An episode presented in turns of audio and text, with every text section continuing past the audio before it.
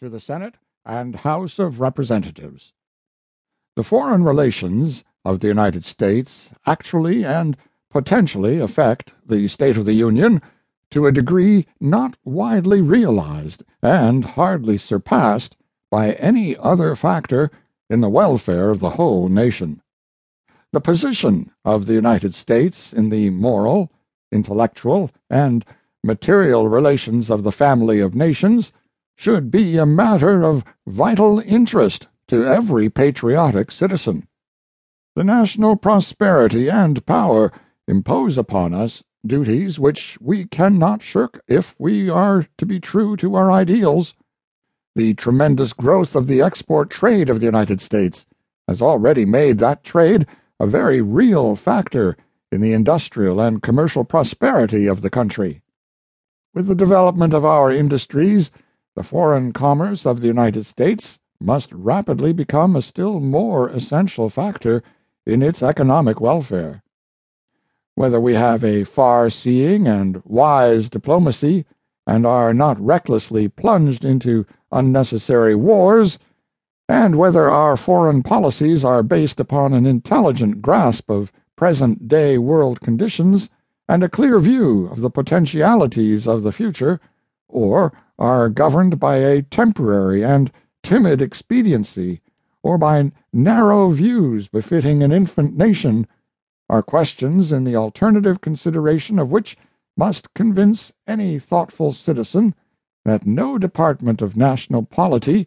offers greater opportunity for promoting the interests of the whole people on the one hand, or greater chance on the other of permanent national injury,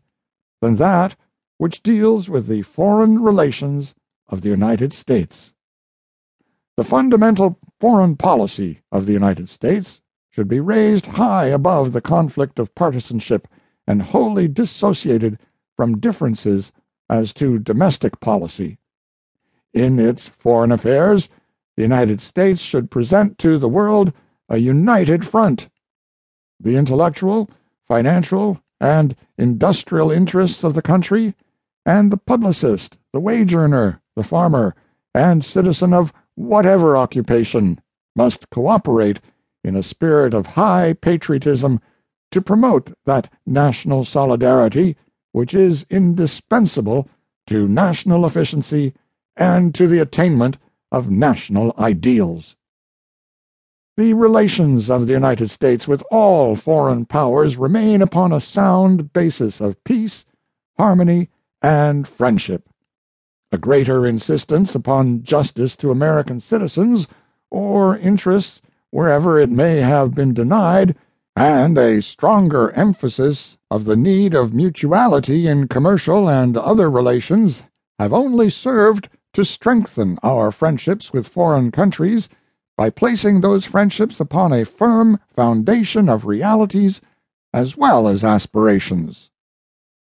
Before briefly reviewing the more important events of the last year in our foreign relations, which it is my duty to do as charged with their conduct, and because diplomatic affairs are not of a nature to make it appropriate that the Secretary of State make a formal annual report, I desire to touch upon some of the essentials to the safe management of the foreign relations of the United States, and to endeavor, also, to define clearly certain concrete policies which are the logical, modern corollaries of the undisputed and traditional fundamentals of the foreign policy of the United States. Reorganization of the State Department.